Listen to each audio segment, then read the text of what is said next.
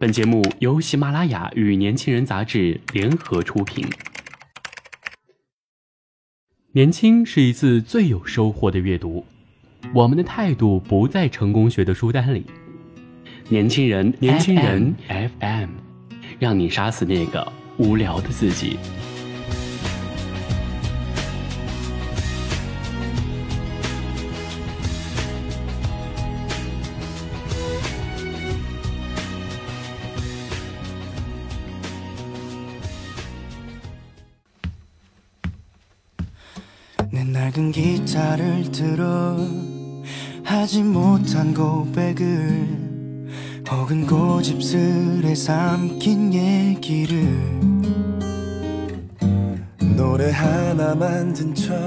纯粹生活，用心归因。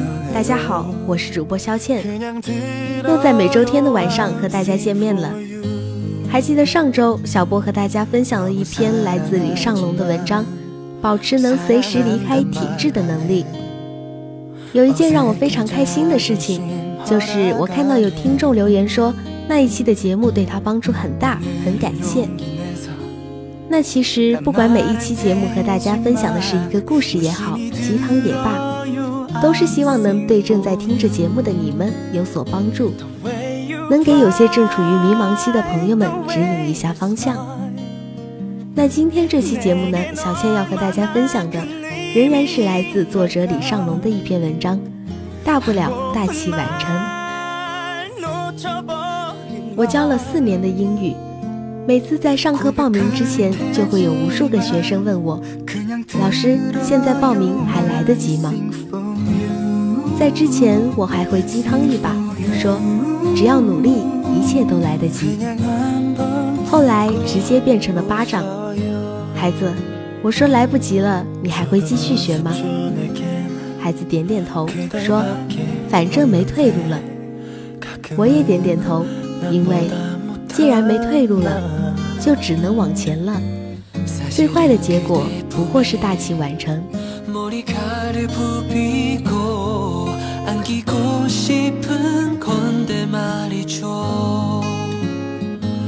Where you cry 말 내겐 얼마나 큰 의미인 걸까? 돌아서면 후회했던 말 사과할 테지만 그냥 들어요 I sing for you.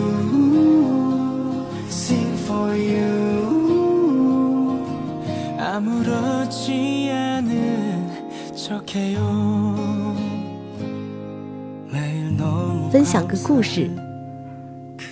去年的五月底，还有十几天四六级考试，一个孩子在微博上跟我私信说：“老师，马上还有十多天就考试了，我真题还没做，单词也还没背，现在还来得及吗？”当老师这些年，我隐隐约约的知道来不及了，因为都快考试了，单词还没背，这不废了吗？我本来想语重心长地跟孩子说重在参与，可是他焦虑的语气让我下不了嘴去刺激他。于是我说了这句话：从现在开始不留余力的努力吧，结果不重要，大不了大器晚成。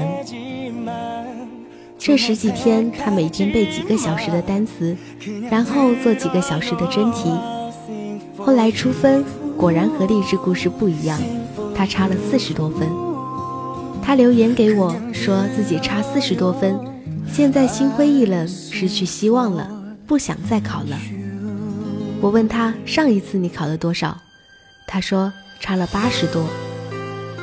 我笑笑说至少进步了，然后问道，那你还考吗？过了一段时间，他回复我说，考。后来我在班上看到了他的 ID 好几次，他几乎每天都在跟直播，而且还时常课后问问题。这一次他从七月份暑假就开始准备，一直跟到了十二月最后的模考班，五个月大汗淋漓。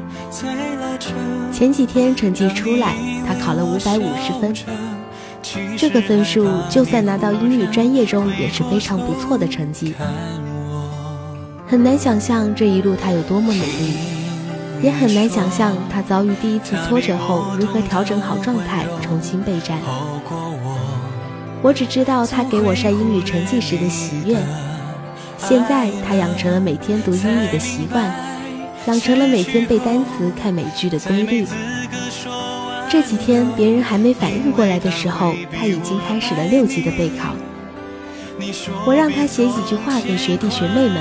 他说：“早点准备，多给自己一点时间，还有相信自己可以的。”他接着说：“其实只要开始，永远不晚，因为大不了大器晚成。”些符合都已不属于我那么重的回忆该怎么拥有？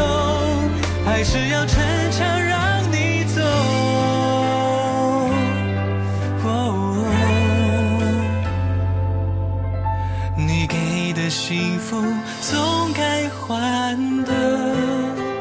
年轻的时候总会不停的焦虑而打败焦虑的最好办法就是立刻着手去干，不拖延的迈出第一步。我不同意慢慢来，一切都来得及。该出发的时候一定要出发，该行动的时候绝对不要拖延。但任何的决定都不要嫌晚，尤其是在最青春年少的时候。这世界总是这样。当你想做一件事情的时候，拖着拖着就变成了梦想。很多事情哪怕不成功，毕竟还有下次。你要相信，命运总会给努力的人一个恰如其分的安排，大不了不过是大器晚成。所以，想见一个人就打电话给他吧，想学英语就开始背单词吧，想去旅游就从今天起开始存路费吧。没时间去抱怨的，更别问来不来得及。很多地方走着走着，你就会发现并没有那么难到达。最差的结果不过是晚一点看到路上的风景而已。何况上帝又怎么会辜负一个努力的人呢？